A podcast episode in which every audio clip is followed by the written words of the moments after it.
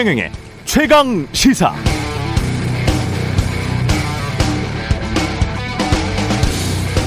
네, 돌이켜보면 지난 13일 안철수 후보가 여론조사를 통한 윤석열 후보와의 단일화 제안을 했었고 일주일 만인 지난 20일 결렬의 책임은 국민의힘에 있다면서 단일화 결렬을 선언했습니다. 그리고 오늘이 24일인데요. 그동안 열흘 남짓 여론조사 동향을 살펴보면 안철수 후보의 단일화 제안 이후 급등했던 윤석열 후보의 기세가 결렬 선언 이후에 다시 꺾이는 양상이 뚜렷합니다. 다시 이재명, 윤석열, 윤석열, 이재명 두 후보의 격차가 오차 범위 내인 초박빙 상황. 그러면서 두 후보 모두 이제 안철수 후보에게 함께 하자고 손을 내밀고 있습니다.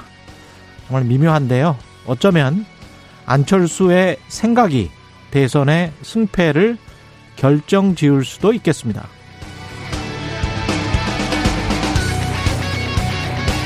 네, 안녕하십니까. 2월 24일 세상에 이익이 되는 방송 최경령의 최강시사 출발합니다. 저는 KBS 최경령 기자고요. 최경령의 최강시사 유튜브에 검색하시면 실시간 방송 보실 수 있습니다.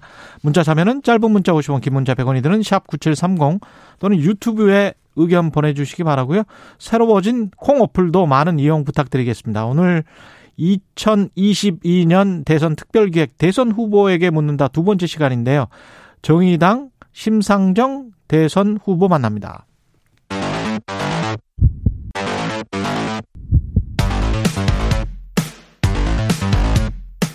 오늘 아침 가장 뜨거운 뉴스 뉴스 언박싱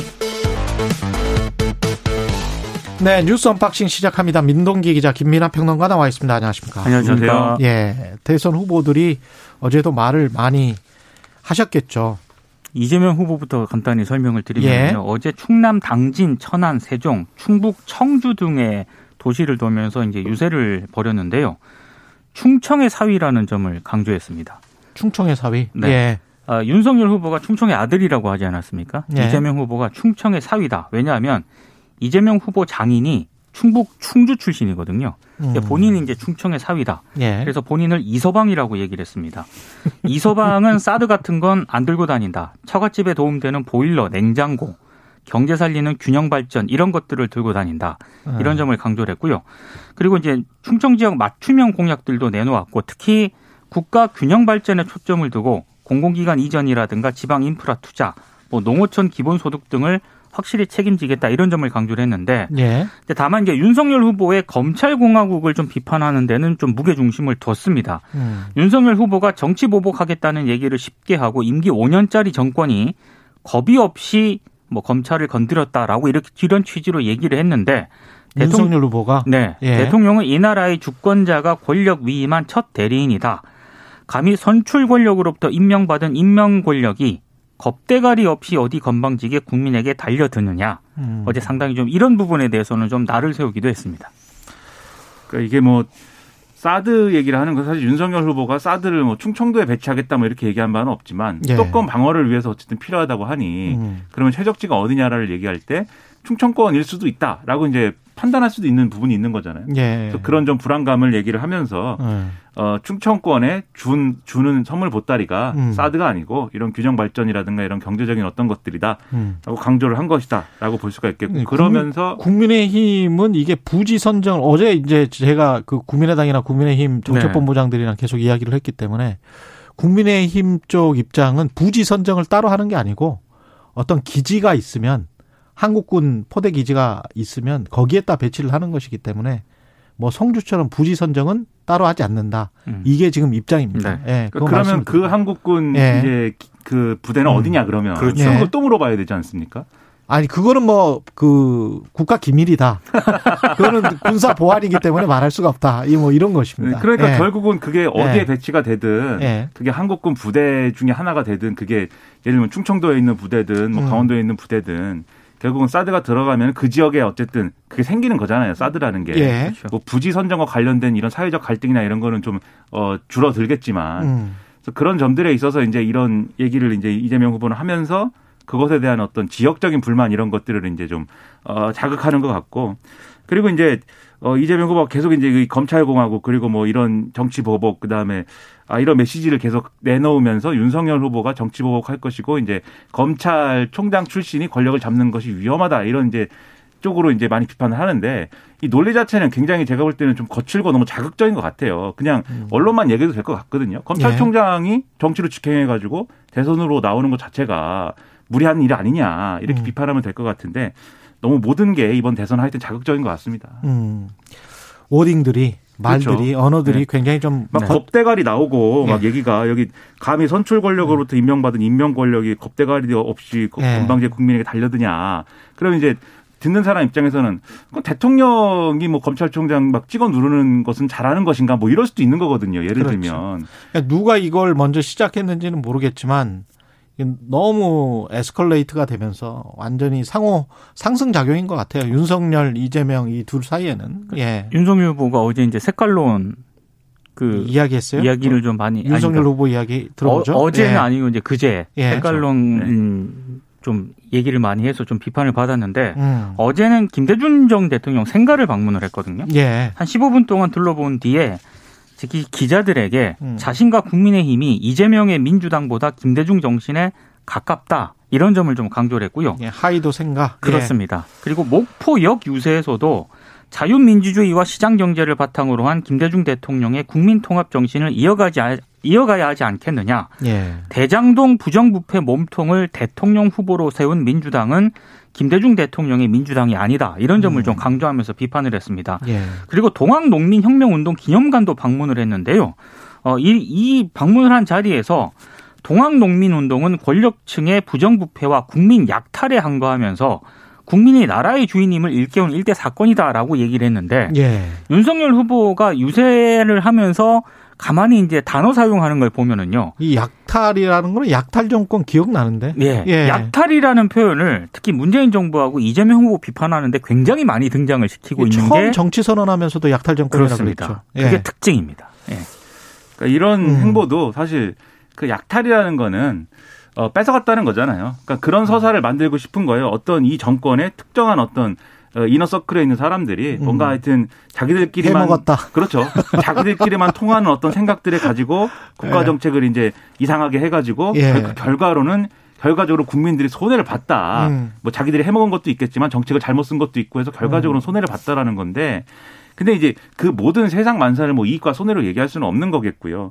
그리고 이걸 넘어서 이제 김대중 전 대통령 생가를 방문해서 이걸 이제 보수정당 후보가 공식 선거 기간에 지금 이렇게 방문한 건 처음이라고 하니까 그렇죠. 저는 이런 이제 행보는 좋은 행보죠. 그리고 김대중 전 대통령이 이 생전에 내세웠던 어떤 가치나 이런 것들을 내가 계승하겠다. 이렇게 얘기하는 것도 분명히 긍정적인 부분이 있다고 보는데 근데 유권자들이 이 행보를 보면서 그러면 아까 말씀하신 그 전날 전전날에 했던 그 색깔론 공세 음. 그거는 그러면 어떻게 음. 생각을 해야 됩니까? 그러니 이 다른 지역에 가서는 예를 들면 좌파 뭐 혁명 철진한 혁명 이로 이념을 공유하는 사람들이 음. 아, 그러한 이제 정책을 펼쳐가지고 어, 나라가 망가졌다 이렇게 얘기해 놓고서 김대중 전 대통령은 색깔론에 대한 대표적인 피해자잖아요. 장기간. 김대중 전 대통령을 빨갱이로 몰아붙였던 정당의 저- 전신이 지금 그렇죠. 후신이 국민의힘이죠. 네. 예. 그러니까 이 행보가 유권자들이 볼 때 어떻게 예. 보이겠습니까? 기회주의적인 것으로 보일 수도 있어요. 그래서 이런 행보를 하려면 음. 다른 지역에 가서 이런 뭐 공산당 이런 얘기를 하면 안 되는 거죠. 그런 얘기를 하지 않고 오히려 음. 그러한 과거를 반성하면서 보수 정당이 음. 이제는 우리가 변해야 되지 않겠느냐 이렇게 얘기를 해야 되는 건데 예. 이걸 이걸 이 어, 이 유권자들이 어, 보수적인 어떤 그러한 이제 마음이 있는 곳 또는 정권 교체 여론이 강한 곳에 가서는 색깔론 펴고 그것이 아닌 이 지금 이제 적진이라고 할 수 있는 윤석열 음. 후보 입장에서 호남 지역에 가서는 또 색깔론을 연상할 수 있는 얘기는 하나도 안 했어요. 김대중 전 대통령을 배운다고만 하지. 예. 이렇게 이렇게 얘기하는 것에 대해서는 제가 볼 때는 쉽게 받아들이기 어려운 부분이 분명히 있을 것이다. 효과가 있겠느냐 이런 예. 생각이 드는 겁니다. 근데 그 두 후보 다 이렇게 굉장히 좀 극단적으로 지금 서로 막 이렇게 비- 비난을 하잖아요. 비판이라기보다는 비난에 가까운데 그 우리가 이제 계속 정책이나 공약이나 그다음에 사람들 이야기하는 거 어제 제가 그 정책본부장들 지금 이슈오더에서 계속 시리즈로 하고 있거든요. 그래서 이제 민주당 하나 남았는데 시간이 될 수 있을지는 모르겠습니다만은 굉장히 회색 회색의 영역들이 굉장히 마- 많고 그 다음에 거의 모든 정당들이 뭐 일치하는 부분들도 많고 그 다음에 모든 정당들이 풀 수 없는 문제들도 많아요. 음. 구조적이고 역사적인 문제가 중첩이 돼 있기 때문에 그래서 이렇게 이제 쾌도 난마식으로 딱딱 끊어서 이야기를 하는 게 유권자들에게는 아주 단순하게 들리고 통쾌하게 들리고 뭐 적을 만들어서 뭐 표를 얻을 수도 있겠지만 조금만 생각을 해보면 저게 저렇게 풀릴 수 있을까? 음. 그렇게 이제 회의하시는 분들도 많고 국민들의 수준이나 민도가 굉장히 높아졌거든요. 그런 측면에서 중도층이나 부동층이 굉장히 많은 선거다. 이게 꼭 무슨 어떤 그 의혹 사건이나 이런 것 때문에 그런 게 아닌 것 같다라는 생각도 좀 들어요. 왜냐하면 민도는 굉장히 높은데 이분들이 그 선거 캠페인하는 방식은 사실은 10년 전, 20년 전이랑 지금 비슷한 거잖아요. 더 그렇죠. 사실은 속물적이 됐다고 보여지는 예. 게 왜냐하면 지금 말씀하신 것 중에 회색지대들이 있다고 했고 회색지대들이 굉장히 그렇죠. 높죠. 음, 그렇죠. 사실 우리 정치 경제 국제 관계 중에 회색지대가 얼마나 많습니까? 그렇죠. 그리고 양당이 예. 뭐 겹치는 것도 많이 있다 말씀하셨는데 양 세력이 음. 이 집권 가능성이 높은 양 세력이 겹치는 게 많은 거는 어떤 면에서 보면은 뭐 당연할 수도 있겠는데 그리고 회색지대에 있는 것들이 정말 그 정당과 세력이 내놓을 수 있는 답이 없어서 회색지대로 남아 있는 거면은 음. 저는 그것도 뭐 나름대로 평가를 받으면 되는 부분이라고 생각을 합니다. 근데 일부러 얘기를 안 하는 부분들이 분명히 있어요. 그 부분이 문제라는 겁니다. 네, 그런 그런 떨어질까봐 얘기를 안 하는 예. 부분이 분명히 있는데 예. 이거는 사실 정직하지 않은 태도로 비춰질 수도 있는 네. 겁니다. 맞습니다. 그러니까 예. 정치 세력이 이득이 되는 것만 얘기하고 뭐 예. 손해가 되는 건 얘기 안 한다라는 게 선거에서는 지금 마치 당연한 듯이 지금 얘기가 되고 있는데 그렇죠. 런 얘기를 다 그런 얘기를 국민의 평가의 대상에 올리지 음. 않고 나머지 부분에 대해서 대립각을 세우다 보니 결국은 무슨 공산당 얘기 그다음에 검찰 보- 정치 보복 얘기 이런 건 남는 거예요 지금. 예. 그러니까 국민들이 지금 신문이 난다고 하는 거 아니겠습니까? 그러니까 바로 전에 미국 대선을 우리가 상기를 해보면 바이든 대통령과 트럼프 대통령이 맞닥뜨린 부분도 거대한 인프라를 다시 한번 구축을 해보겠다고 미국 재생 프로그램을 내세우면서 곧바로 이어서 한 말이 증세였어요. 그렇죠. 그냥 그냥 세금 세금에 관한 이야기를 분명히 했거든요. 그리고 거기에서 민주당 좌파 인 사람들은 뭐 부유세까지 언급을 했고 그게 근데 말씀하신 것처럼 그게 그냥 논의가 됐다는 거죠. 선거 과정 속에서. 근데 지금 사실은 우리가 똑같은 상황이거든요. 어떤 세금과 복지와 이 문제가 양립해서 갈 수 없잖아요. 세금을 줄이면서 복지를 계속 늘릴 수는 사실 없는 겁니다. 김진숙 한진 예. 옛 한진중공업 해고 노동자가 아, 그 이야기도 해야 되는데. 예, 해고 노동자가 이제 음. 복직을 하기로 복직을 했죠. 그 노사가 합의를 했는데 예. 그한 김진숙 위원이 어제 그 얘기를 했습니다. 예. 이번 대선은 어.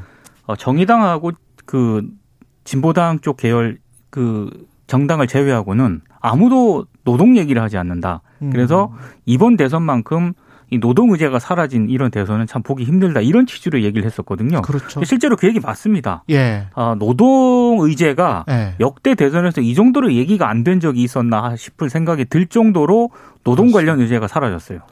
그러니까 이 노총, 한국노총이나 민주노총, 민주노총은 사실 상대도 안 해주죠 지금. 네. 한국노총이 요구하는 거를 수용할지 말지 정도 수준에서만 얘기를 하지. 네. 정말 우리 노동시장의 지금 이 이중구조 문제라든가 그리고 양극화 문제라든가 그리고 이제 불안정 고용의 문제라든가 지금 플랫폼 노동인이 뭐니 해가지고 굉장히 다양한 방식으로 불안정 노동이 확대되고 있는 이 상황 이런 상황을 어떻게 돌파하느냐 고용 유연성을 확대한다는 막 얘기를 하지만 그러면 구체적으로 그걸 확대하는 거에 이 어떤 비례해서 사회 안전망이나 이런 것들을 어떻게 확대해 나갈 것이냐 실효적으로 그렇죠. 어, 설득될 수 있는 방식으로 예. 그런 거에 대해서는 사실은 불성실하게 얘기를 하면서 예. 아까 말씀하신 회색지대 영역을 그냥 방치하고 있거든요. 그렇죠. 그러니까 이런 대선이라고 하는 게 후보들이 비호감이어서가 아니라 바로 이런 굉장히 속물적인 캠페인들을 하고 있어서 예. 그래서 비호감도가 더 커지는 거 아닌가 싶습니다. 그러니까 모든 후보들이 산업 진흥 정책만 지금 이야기를 하고 있지 않습니까? 네. 4차 산업혁명 이야기하고 막 그런 이야기만 하는데 플랫폼 기업이 생겨나면 생겨날수록 왜 그 빈부격차가 그렇죠. 심해지는지 자산격차가 심해지는지 그리고 사실은 제조업만큼 고용을 못 하잖아요. 플랫폼 기업들이 완전히 현격하게 떨어지거든요. 우리가 지금 은행 금융 산업이랄지 뭐 그것과 대비되는 핀테크 산업이랄지 이런 거 보면은 10분의 1 정도 차이가 난다고 하는데 고용 자체가. 근데 그런 쪽을 진흥을 해야 되면서 그러면서 노동의 문제는 또 노동의 문제대로 다뤄야 되는 굉장히 상치적인 그 그런 정책을 그렇죠. 가지고 있어야 되는데 그걸 어떻게 풀 것인지에 관한 사회적인 논의는 거의 못 하고 서로 간에 옛날 프레임만 가지고 자꾸 이렇게 이야기를 하고 계속 이런 게 정말 안타깝습니다. 예. 슬픕니다. 네. 예. 그렇지만 또 관련된 이야기들은 해야 되니까. 그렇죠. 뉴스, 뉴스 언박싱이기 예. 때문에. 뉴스는 네. 이야기를 해드려야 돼요. 네. 그 관련해서 그 대법관 기자회견 있었고요. 어제. 예. 조재연 대법관이 어제 기자회견을 가졌는데요. 음. 어, 그 흔히 말하는 김만배 씨의 녹취록과 관련해서 그분으로 거론이 되지 않았습니까? 자신은 김만배 씨와 공적으로나 사적으로나 단 한 번도 만난 일이 없다 이렇게 얘기를 했고, 예.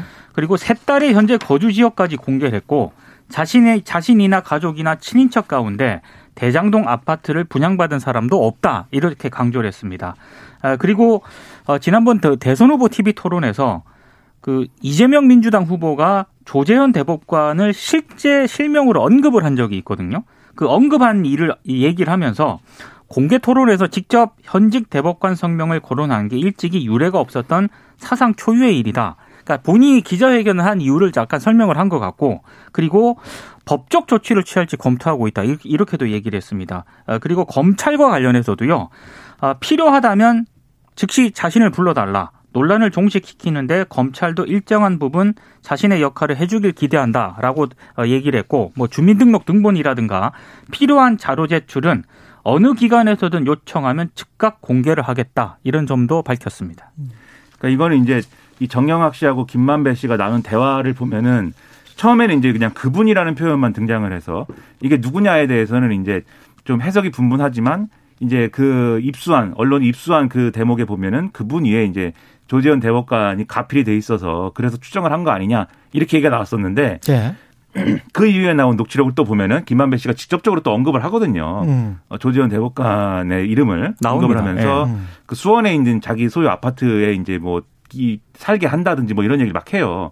그러니까 사실 이제 언론에 나온 보도를 보고 또 대선 후보들이 거론을 하기도 하고 이런 상황이 이제 불가피했던 건데 이 부분에 대해서는 역시 그러면 수사를 그러면 빨리 마무리를 해가지고 맞는지 틀리는지를 이제 확인을 하는 게 필요해 보였는데 어쨌든 검찰에서 이 일단은 지금 혐의를 적용을 안 하고 있는 거잖아요 조지현 대법관에 대해서. 그렇죠. 음. 그래서 이 문제가 이제 본인이 뭐 입장 표명을 한 것도 있지만 그분이 조재현 대법관이냐 아니냐라는 거에 대한 이런 논쟁은 음. 사실 이 정도까지 이제 할 필요가 있는 거냐는 의문은 좀 있습니다. 음. 근데 결국 이제 일종의 유탄을 맞은 것처럼 돼버린 거죠. 그분이 이재명 네. 후보냐 아니냐를 얘기하다 보니까 그럼 그분은 누구냐 이 음. 사람이다 뭐 이렇게 된 건데 근데 그분이 누구냐가 애초에 이제 그렇게 중요한 문제인가는 좀 의문이에요. 결국은 녹취록에 등장하는 그분이 누구냐라는 어떤 그분이라는 두 글자의 문제라기보다는 그걸 하나로는 단정할 수가 없죠. 그렇죠. 예. 이 돈에서 나온 이제 음. 이, 이 사업에서 나온 수익이 뒤로 어떻게 갔느냐의 문제이고 예. 그거는 녹취록에 그분이 누구냐를 막 이렇게 이 자리에서 따져서 해결될 일이 아니라 예. 검찰이 수사를 하고 뭐 이래 가지고 이제 확인을 그렇죠. 해야 되는 그런 사안인 거거든요. 예. 그래서 사실 논의가 굉장히 좀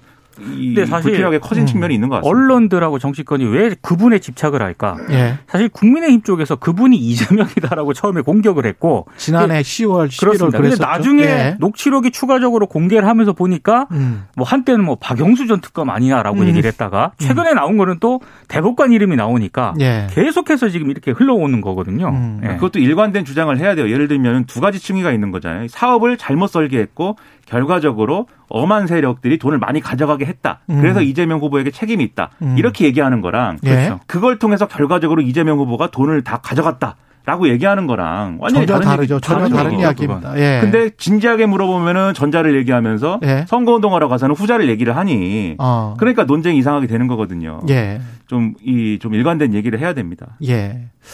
성남 도시개발공사 고 김문기 처장이죠. 그 고 김문기 처장의 아들이 기자회견을 했습니다. 국민의힘 당사에서. 네, 예. 기자회견을 했는데 이재명 후보를 향해서요. 8년 음. 동안 충성을 다하며 봉사했던 아버지의 죽음 앞에 어떠한 조문이나 애도의 뜻도 비치지 않았다. 음. 이렇게 얘기를 했습니다. 그리고 작년 12월 24일 크리스마스 이브가 아버지 발인 날이었는데 예. 그날 이재명 후보가 산타클로스 복장을 하고 나와 춤을 추는 모습을 보였는데 이 TV에서? 모습을 예. 예 이게 이제 그, 그 민주당 선대위가 음. 이 뮤직비디오를 그날 공개를 했거든요. 음. 그 부분을 언급을 한 것으로 보입니다. 예. 그 모습을 80대 친할머니가 TV를 보고 오열하고 가슴을 치며 분통을 음. 터뜨렸다 이렇게 얘기를 했습니다. 예. 아, 그리고 어제 기자회견에는 국민의힘 권성동 김은혜 의원도 함께했는데요. 예.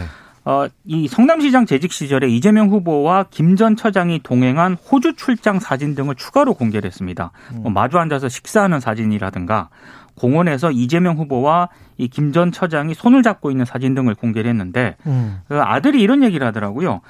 대장동 게이트 윗선이 누구인지는 전혀 모르지만 음. 아, 한 가지 궁금한 것은 이재명 후보가 왜 아버지를 모른다고 거짓말을 하는 것인지는 궁금하다. 어제 기자회견에서 이렇게 얘기를 했습니다. 이재명 후보가 지난해 12월 22일 SBS 주영진의 뉴스 브리핑에서 관련 질문을 받고 시장 재직 땐 몰랐고요. 하위 직원이었으니까요. 그때 당시 아마 팀장이었을 겁니다. 이렇게 이제 인터뷰를 했습니다. 네. 예. 그렇죠. 이게 안타까운 부분이 있는 건데 음. 지금 사진을 공개하고 뭐 이렇게 하는 이유가 그 발언에 대해서 이제 좀 그런 이 해명에 대해서 이제 문제 제기를 하는 거죠. 그래서 음. 이 2015년에 출장 갔을 때 사진인데 보면은 손도 막 잡고 있고 같이 예. 밥도 먹고 심지어 김문기 씨가 이제 그 영상 통화를 통해서 딸에게 이제 오늘 시장님하고 본부장님하고 골프도 쳤다. 굉장히 즐거웠다. 이런 얘기도 하는데 왜 몰랐다고 하는 거냐. 이제 이렇게 음. 얘기를 하는데 근데 이게 본질적으로 뭐 이름을 알았느냐 몰랐느냐 뭐 이런 거라기보다도 이분이 사망한 이후에 예. 이재명 후보와 민주당이 좀 인간적으로 어, 접근을 잘 이 어. 못한 거 아니냐 이런 생각이 좀 들어요. 그러니까 지금 또 아니 그것뿐만이 아니고 이제 국민의힘에서 제기하는 것은 거짓말 논란이겠죠. 그렇죠. 그게 예, 거짓말, 거짓말 논란이고 논란이겠고. 국민의힘이 하고 싶은 얘기는 예. 왜 그걸 숨겼느냐. 음. 어떤 압박이나 이런 걸 가했던 거 아니냐. 그래서 그렇죠. 숨기는 거 아니냐. 음. 예. 그런 걸 얘기하고 싶은 건데 예. 그건 이제 뭐 이 또 이 유족의 어떤 억울함과는 별개의 문제지 않습니까? 그렇죠. 지금 음. 유족은 억울해가지고 네. 어떤 억울함이 있어가지고 그래 의문이 있어가지고 지금 이분들하고 기자회견을 한 거니까 예. 그렇다고 한다면 이 유가족들에게 사실 일정 부분 설명도 해줬어야 되는 거고 음. 조문도 갔어야 되는 거고 나름대로 이제 이 도의적인 어떤 케어를 했어야 되는 거거든요. 그게 예. 인간적으로.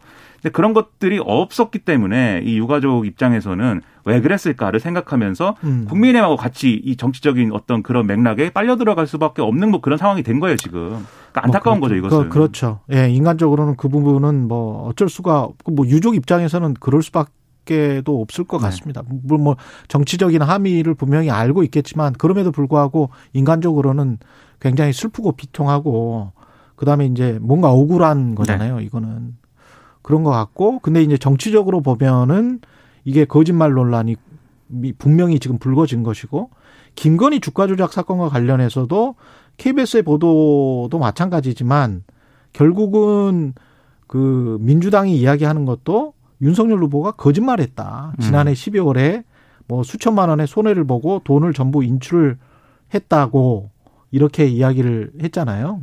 그런 것들이 또 이제 거짓말이다. 그래서 정직하지 못하다. 그리고 이재명 후보도 이게 지금 사람 몰랐다고 하는데 모를 수가 있느냐? 이건 거짓말이다.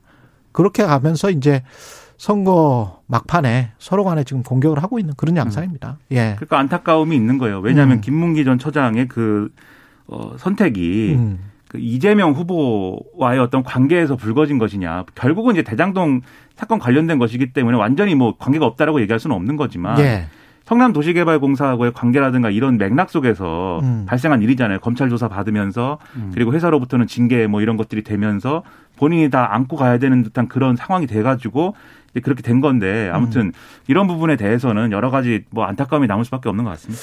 시간이 너무 안 남아서 이준석 과 국민의당 그 폭로전은 간략하게만 한번 요약을 좀 해 주세요. 이태규 어제 국민의당 그 총괄선대본부장이 예. 기자회견을 열었거든요. 예. 2월 초 비공개로 이준석 대표를 만나 합당 제안을 받았고 음. 안철수 후보가 깔끔하게 사퇴하고 이를 전제로 합당을 하면 선거 후에 여러 가지 뭐 국민의당 의사를 대변할 수 있는 그런 참여를 보장하겠다 이렇게 제안을 했다는 거고요. 예. 또 이준석 대표가 기자회견을 또 바로 열었습니다. 그래서 이태규 본부장의 주장을 사실상 인정을 하면서도 여러 가지 안철수 후보라든가 국민의당을 배려하는 그런 차원이었다. 이런 취지로 이제 얘기를 해서 이게 양- 양쪽이 지금 폭로전으로 가고 있는 그런 상황입니다. 음. 근데 여기서 이제 짧게 얘기해야 되니까 예. 주목해야 될 대목은 이준석 대표가 예. 그러니까 합당이라는 거는 예를 들면 공동정부를 꾸리거나 뭐 이렇게 해가지고 대선 이후에 또 논의될 수도 있는 가능성도 있고 여러 가지 가능성도 있었던 것인데 음. 이준석 대표가 그 과정에 어떤 나름의 통제권을 가지고 싶었던 것 같아요. 그렇죠. 어. 그런 맥락이 좀 같이 작용하고 있는 게 아닌가 싶고 아. 단일화는 사실 안철수 후보하고 윤석열 후보가 뭐 주말에 만난다고도 하고 여러 가지 설이 있지만 그렇죠. 그건 사실 대부분 이제 따져보면은 국민의힘 발 뉴스거든요. 아. 안철수 후보는 별다른 이제 입장 표명을 어제도 기자들이 물어봤는데 음. 어 내가 제안한 걸 받는다면 모르지만 아직은 뭐 모르겠다 뭐 이렇게 얘기를 하고 있어서 될지 안 될지는 여전히 이제 회색지대인 것 같습니다. 거기다가 지금 민주당도 아주 적극적으로 구애라는 단어까지 지금 사용을 했잖아요. 최강 뭐 시사에서는 그 말을 안 했는데 이재명 후보가 어제는 직접 MBC에서는 그 러브콜이라는 단어 러브콜이라는 단어를 사용을 했어요. 그 러, 네. 네. 네. 전에 전에 심지어 선거제도 개편 이 문제까지도 지금 내부적으로 보고를 음. 했다라고 하거든요. 그리고 책임 총리 그리고 그렇죠. 국회 추천을 통한 총리 그다음에 책임 총리의 권한을 준다 이런 것까지 어, 그리고 중대선거구제 도입한다 이런 것까지 다 패키지로 해갖고 뭔가 정치개혁 관련된 이런 제안을 할 것이다라고 얘기가 나오는데 음. 근데 이게 예를 들면 이 정치 개혁안을 던지면서 이걸 받고 단일화하자 뭐 이런 건지 음. 아니면 이런 것들을 공동으로 한번 선언해 보자 수준인 건지 예. 좀 지켜봐야 되겠습니다만 오늘 24일이고 내일이 정치 토론입니다. 그렇습니다. 법정 TV 예. 그렇죠. 토론. 예. 근데 이게 마치 단일화의 반대급부처럼 지금 제시되서는 제가 볼 때는 효과는 떨어질 것이다라고 생각이 되고 그게 아니고 음. 이걸 하겠다라고 약속을 하는 게 중요한 것 같아요. 하겠다. 같이 하자. 진정성. 그런 모습을 보여줘야 됩니다. 언박싱 민동기 기자 김민아 평론가였습니다. 고맙습니다. 고맙습니다. KBS 일라디오 최경영의 최강시사 듣고 계신 지금 시각 7시 46분입니다.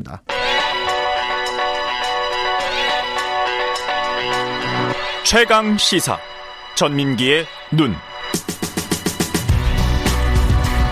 네, 한국인사이트 연구소 전민기 팀장 나와 있습니다. 안녕하십니까? 네, 반갑습니다. 전민기입니다. 예, 우크라이나 사태, 우리나라 국민들 이런 일은 특히 이제 우리가 역사가 남다르기 때문에 네네. 네. 예 바이든 푸틴 대통령에 대한 국민 여론 인식을 오늘 좀 살펴보겠습니다. 네. 우크라이나 사태를 바라보는 국민들의 마음 빅데이터로 네. 한번 살펴봅니다. 일단 우크라이나 같은 경우는 언급량이 한 달 동안 12만 건이니까요. 지금 대선 말고는 예. 가장 관심받는 사안이라고 그렇죠. 볼수 있을 것 같습니다. 예. 그래서 이제 어떤 이야기들에 주목하고 있나 봤더니 어, 바이든 대통령의 이야기보다는 어쨌든 음. 푸틴 대통령이 어떤 열쇠를 쥐고 있잖아요. 그렇죠, 그렇죠. 그쪽을 좀 더 주목해서 보고 있는 상황이고요. 음. 두 가지입니다. 아, 이제 전쟁이 나게 되면 어떻게 될 것인가. 그러나 우리 경제에 어떤 영향이 있을 것인지, 음. 내가 갖고 있는 주식에는 어떤 영향을 갖고 올 것인지, 뭐 물가라든지 네. 이런 것들. 그러니까 전쟁 발발로 인해서 우리에게 직접적으로 미쳐지는 영향에 대해서 좀 많이들 생각하고 계신 것 같고요. 예. 감성어는 28.5 대 63.9입니다. 위기가 고조되고 있다. 음. 뭐 긴장된다. 어 위협 이런 불안, 경고, 뭐 무섭다.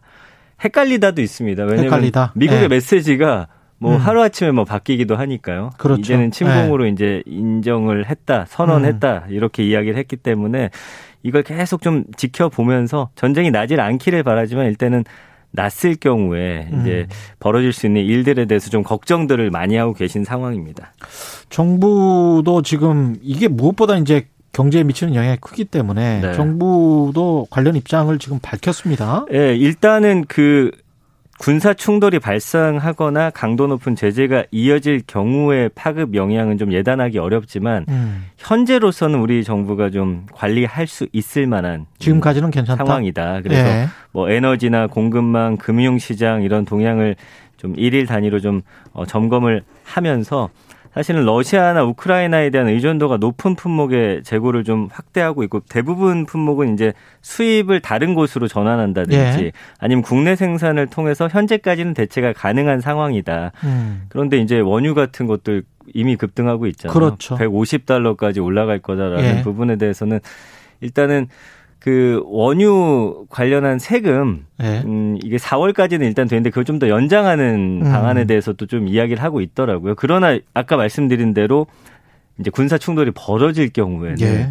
사실은 정부가 어떻게 관리할 수 있을지에 그렇죠. 대해서는 좀 음, 걱정이 됩니다. 직접 타격도 있지만 사실은 간접적으로 연쇄 연쇄 타격이 있거든요. 예, 예. 그러니까 그쪽에서 가스나 이런 게 중단됨으로 해서 전 세계적으로 가스가 부족하고 그렇죠. 그러면서 올라갈 수 있는 상황. 네. 예. 오펙도 지금 뭐 원유 공급량을 늘리지 않겠다라고 선언을 했거든요. 그렇죠. 예. 예. 이게 지금 미국 러시아 간 갈등인데 네. 푸틴 아까 말씀하셨지만 바이든과 푸틴에 대한 빅데이터는 아무래도 푸틴이 좀 많은가요? 바이든은 한 달 동안 6천여 건밖에 언급이 안 됐고요. 예. 푸틴 같은 경우는 4만 3천 4만 3천 건? 아이고. 사실은 바이든의 네. 발언이 중요한 게 아니라 푸틴의 행동이 중요한 거다 이렇게 예. 인식들을 하고 계세요. 예. 그래서 바이든 연관어 같은 경우는 뭐 정상회담 이미 음. 뭐물 건너갔죠. 그리고 왜 뭐 다양한 이야기들이 나오고 있는데 음. 그, 어, 좀 부정적으로 보고 있는 것 같습니다. 이 전쟁이 나는 거 아니냐 쪽으로 좀 더. 우리, 우리 입장에서는 계속. 예. 우리 이익을 생각할 수밖에 없으니까. 예, 그래서 예. 그쪽으로 좀 많이 생각하고 계시고, 푸틴과 어. 관련해서는 이제, 어, 굉장히 좀, 어, 싫어한다라는 단어까지 싫어, 나오네요. 예, 싫어하다. 예, 싫다, 싫다. 푸틴을. 예, 예, 그리고 좀 이런 위협을 만드는 부분에 대해서 굉장히 음. 좀 어, 불안하고 긴장이 되고 우려가 되고 뭐 이런 반응들 보여주면서 어, 푸틴에 대한 좀 부정 감성어가 이 사실은 엄청 높진 않은데 예. 그거는 왜냐면은 이제 발발하지 않기를 바라는 좀 염원의 어떤 긍정 감성어들 때문입니다. 음. 유튜브 반응 보면은 또 국민들 마음을 좀 더 자세히 알 수 있을 것 같은데. 네. 그 조회수만 해도 우크라이나 사태 관련해서 5,100만 건이 넘어요. 5,100만 건? 예, 굉장히 예. 많은 양이고요. 그 중에서 이제 가장 많이 본 것은 이제 우크라이나 위기가 우리나라에 어떤 영향을 주는지가 역시나 가장 음. 많이 보고 있고 그 러시아와 우크라이나 관련해서 어, 외신들은 어떻게 바라보고 있는지 우리의 입장이 아니라 그렇죠. 전 세계 외신들은 어떻게 보고 있는지에 대한 것들 많이 보고 계시고 어. 그다음에 우크라이나 그 생방송 토론 중에 난투극이 있었거든요. 그 음. 이제 의회에서 그 친러 성향의 그 의원을 어, 우크라이나 의원이 주먹으로 가격을 해요. 봤어요, 예. 예. 그리고 뭐, 러시아 우크라이나 침공 일촉 즉발이라든지 어쨌든 벌어지는 상황과 우크라이나 안에서의 상황 그리고 음. 과연 전쟁이 벌어질 것인지 외신들은 어떻게 보는지 발발했을 때 우리나라에는 어떤 영향 그리고 음. 나에게는 어떤 영향이 올 것인지에 대해서 이렇게 연쇄적으로 보고 계시다라는 게이 그렇죠. 반응들을 통해서 좀 알 수가 있습니다. 우리가 전 세계 왜 이렇게 생각을 하는지도 참 그 우리는 서방 진영 매체를 주로 많이 하니까 그렇죠. 그 시각 시각으로 볼 수밖에 없는데 네. 왜 러시아 국민들은 전쟁을 그래도 다수 이상이 지금 전쟁해서 네. 왜냐하면 우리 민족이다 거기가 네, 뭐 네, 이렇게 네. 지금 또 생각을 하는 거잖아요. 맞아요. 그리고 어. 네 맞습니다. 네. 그 제재와 관련해서도 음. 독일 같은 경우도 이제 천연가스관이 직접적으로 연결돼 있는데 그거를 이제 어 차단하겠다. 미국도 이제 경제 제재 가하겠다 밝혔잖아요. 그렇죠.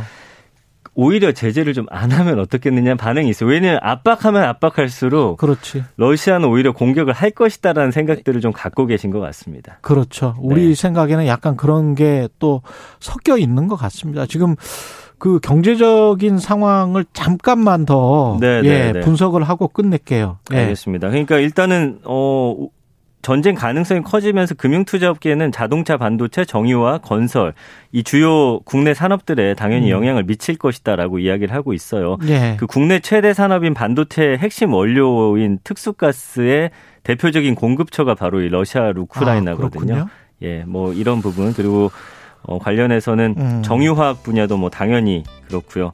원유 재고에도 또 영향을 미칠 것이다라는 반응들. 그리고 반도체도 러시아하고 우크라이나 전쟁 발발하면 알겠습니다. 예, 부정적 영향을 피할 수 없다는 장기적으로는 반응입니다. 정말 안 좋네요. 예. 예. 전민기의 눈이었습니다. 고맙습니다. 감사합니다. 예.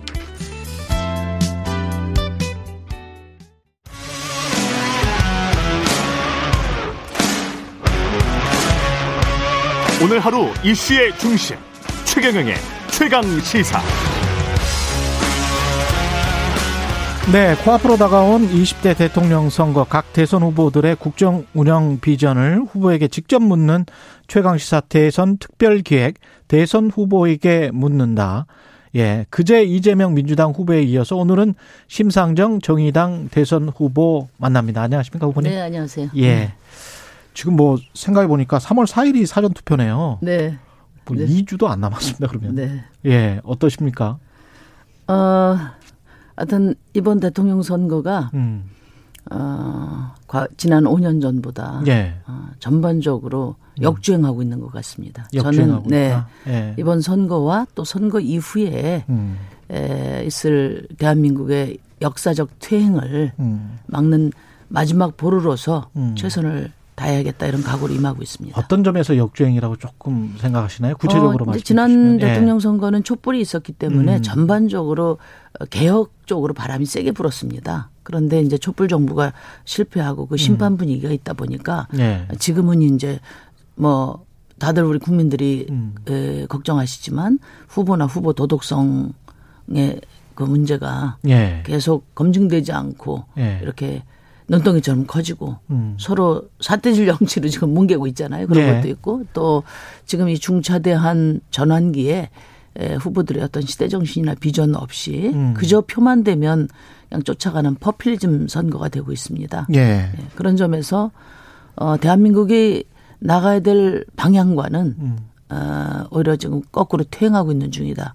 저 음. 그렇게 음. 생각이 됩니다. 시대 정신과 비전 말씀하셨는데 시대 정신과 비전 이번 선거는 뭐가 됐어야 되는데 그렇게 가지 못하고 있다고 생각하세요? 그러니까 이제 우리나라가 세계 10위 경제 선진국이 됐는데 예. 상위 10% 소득 집중도는 1위였던 미국을 제꼈고요. 예. 자산 불평등도는 농지 개혁 이후 최고가 됐거든요. 예. 그러니까 선진국 중에 가장 불평등한 나라가 된 겁니다. 예. 그러니까 이 불평등을 해소하는 문제 그리고 팬데믹과 기후 위기를 극복하는 문제 음. 이거는 시대사적인 사실 전환 과제거든요. 그렇습니다. 그러니까 이 예. 방향에 머리를 맞대고 또 그 해법을 내놔야 되는데 지금은 그런 어떤 어, 대한민국의 진로 얘기는 거의 찾아볼 수가 없고요. 예. 그저 그냥 어 후보들이 이 표가 된다고 생각하는 그런 예. 단 단타 정책들만 지금 난무하고 있습니다. 네, 네. 예, 단타 정책. 장기 가치 투자가 돼야 되는데 당타 정책들만 하고 있다. 그 세 차례 TV 토론이 진행이 됐는데 어떠셨습니까?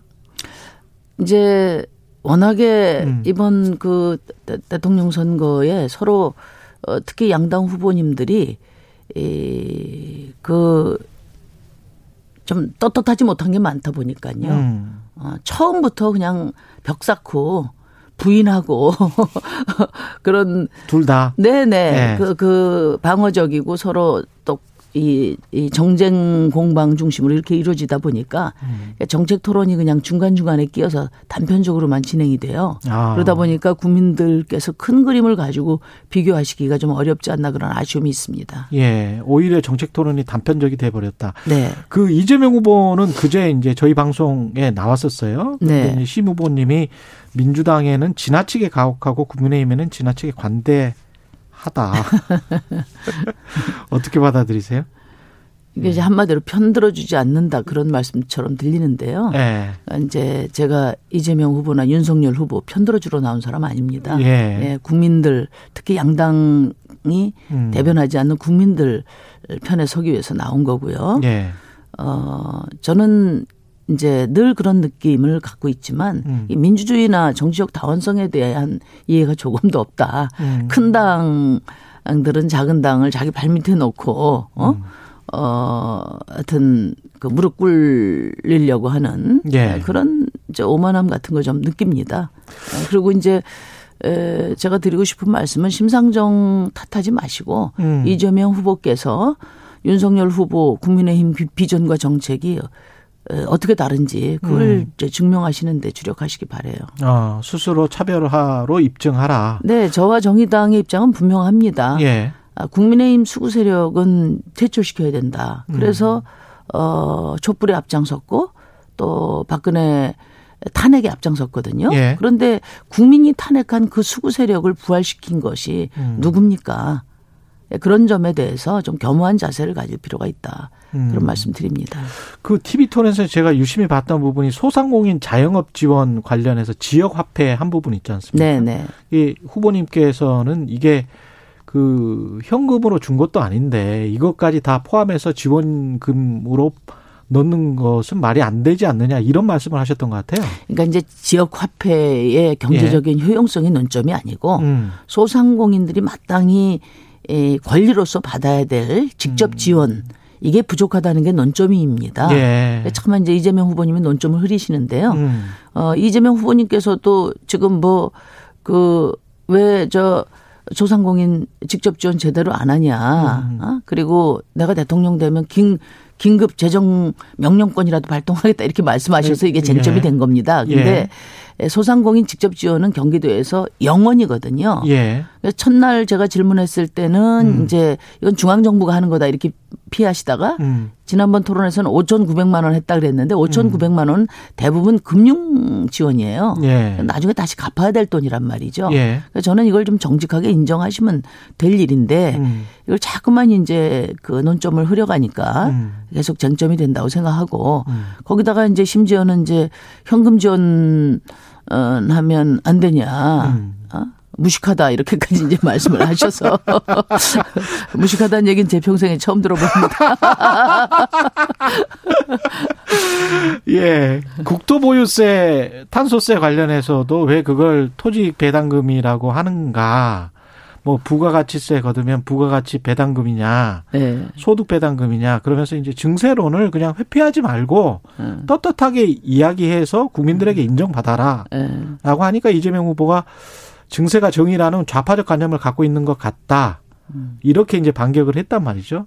근데 참 이게 국민들 세금 올리는 거 좋아하는 국민들은 없기는 한데 그런데 복지랄지 전반적인 것들 생각해 보면 이야기를 안 할 수도 없는 문제기는 사실이잖아요. 그러니까 이제 예. 이런 이런 이제 코로나 음. 팬데믹 그리고 기후 위기 불평등 해결하려면은 예. 정부가 돈을 많이 써야 됩니다. 예. 그건 대전제입니다. 그렇죠. 그렇기 때문에 예. 국민들에게 새로운 고통 분담 방안에 대해서 책임 있게 제시하고 음. 설득할 수 있는 힘을 가진 사람이 대통령이 돼야 돼요. 음. 그러니까 루즈벨트 대통령이 뉴딜을 통해서 어, 대공황을 극복했듯이 네. 저는 어, 우리 좀 부유층에 계신 분들, 좀 기득권에 계신 분들, 음. 아무래도 여유가 있습니다.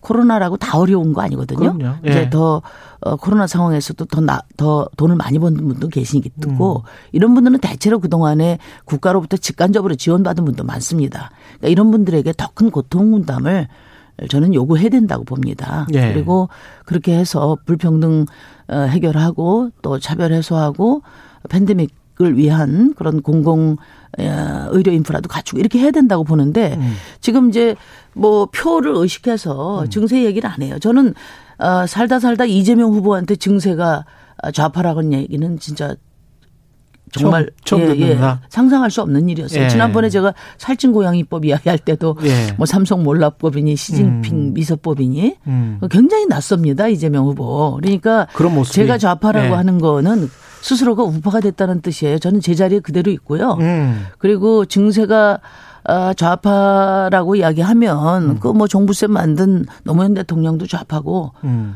그러니까 본인이 말씀하시는 그 감세가 실용이다 이 주장을 하고 싶은 거죠 지금. 예. 네, 저는 어 이게 이제 정치인에게 매우 중요한 덕목 중에 하나가 정언이라는 건데, 예. 아, 정명이라는 건데. 예. 에, 이제 공자께서 이야기하실 때 명분이 바르지 않으면 말이 바르지 않고 음. 또 말이 바르지 않으면 말이 이루어지지 않는다고 했어요. 예. 저는 이 말씀을 꼭그 우리 이재명 후보께 드리고 싶습니다. 지금 민주당도 그렇고 국민의힘도 그렇고 안철수 후보를 향해서 이제 그 러브콜을 보내고 있단 말이죠. 네네. 근데 정의당은 과거에는 정의당을 향해서 러브콜을 민주당은 보냈었는데 음. 이 상황은 어떻게 보시나요? 그 뭐 저희한테 뭐 어, 러브콜 안 보내셔도 되고요. 안 보내셔도 예, 저는 이제 예. 예, 아니 저는 각자 예. 정의당인 정의당대로 민주당은 민주당대로 음. 어, 자기 중심 잡고 국민들을 위한 자신들의 비전과 노선을 어, 정직하게 설명하는 대선이 돼야 된다고 봅니다. 음. 저와 정의당은 어, 대한민국의 역사적 퇴행을 막을 마지막 보루라는 어, 음. 그런 생각에서 힘을 키워야 되겠다. 이런 일념으로 이번 선거에 임하고 있다는 말씀 드리고요. 예. 그리고 지금 이제 선거가 이제 다가오니까 결국은 이제 표 좀 합치자 이런 말씀처럼 들려요. 음. 그런데 저는 이제 이 단일화하고 단일화는 기본적으로 힘센 정당이 작은 정당을 무릎 꿇리는 거거든요. 그거는 기본적으로 민주주의하고 양립할 수 없다고 생각하고 예. 지금 시기에 대한민국에 가장 필요한 것은 저는 이 다원적 민주주의보다 더, 더 높은 가치 없다고 생각합니다. 음. 그런 점에서 어 진짜 어 다원적인 민주주의를 그 이제 진심으로 음. 말씀을 하시는 거라면은 음. 이제 다른 정당들처럼 아니 그러니까 다른 나라 사례처럼 음. 대선 때는 다양한 정파들의 입장들이 표출되고 국민들의 음. 선택을 받고 예. 어 선거 끝나고 나서 예. 어 정책과 비전을 가지고 책임 연정으로 나가는 거죠. 음. 그게 저는 정도라고 생각합니다. 책임 연정으로 나가야 네네. 된다.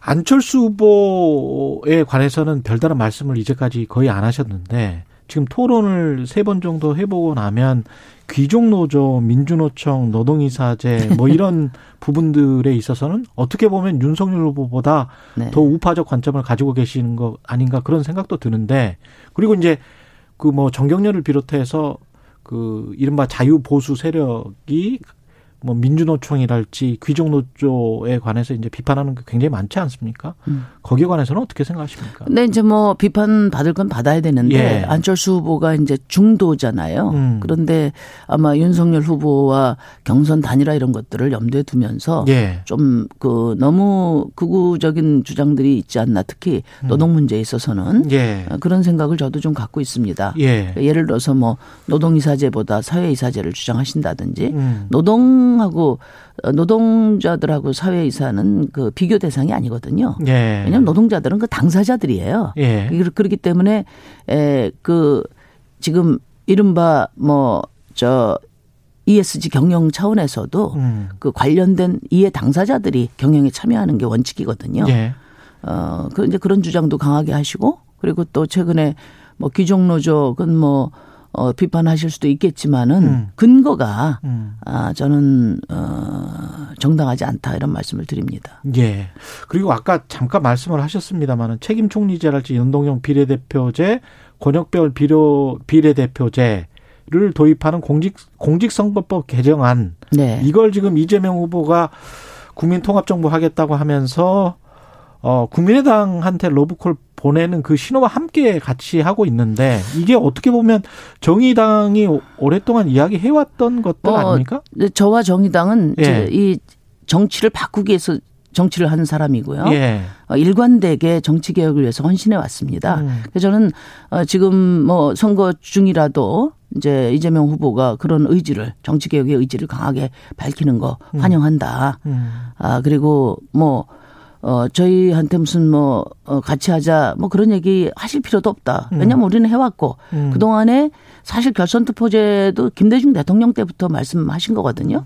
그러니까 안 해온 게 문제고, 예. 정치 개혁을 위해서 모든 것을 보태서 헌신했는데 제가, 예.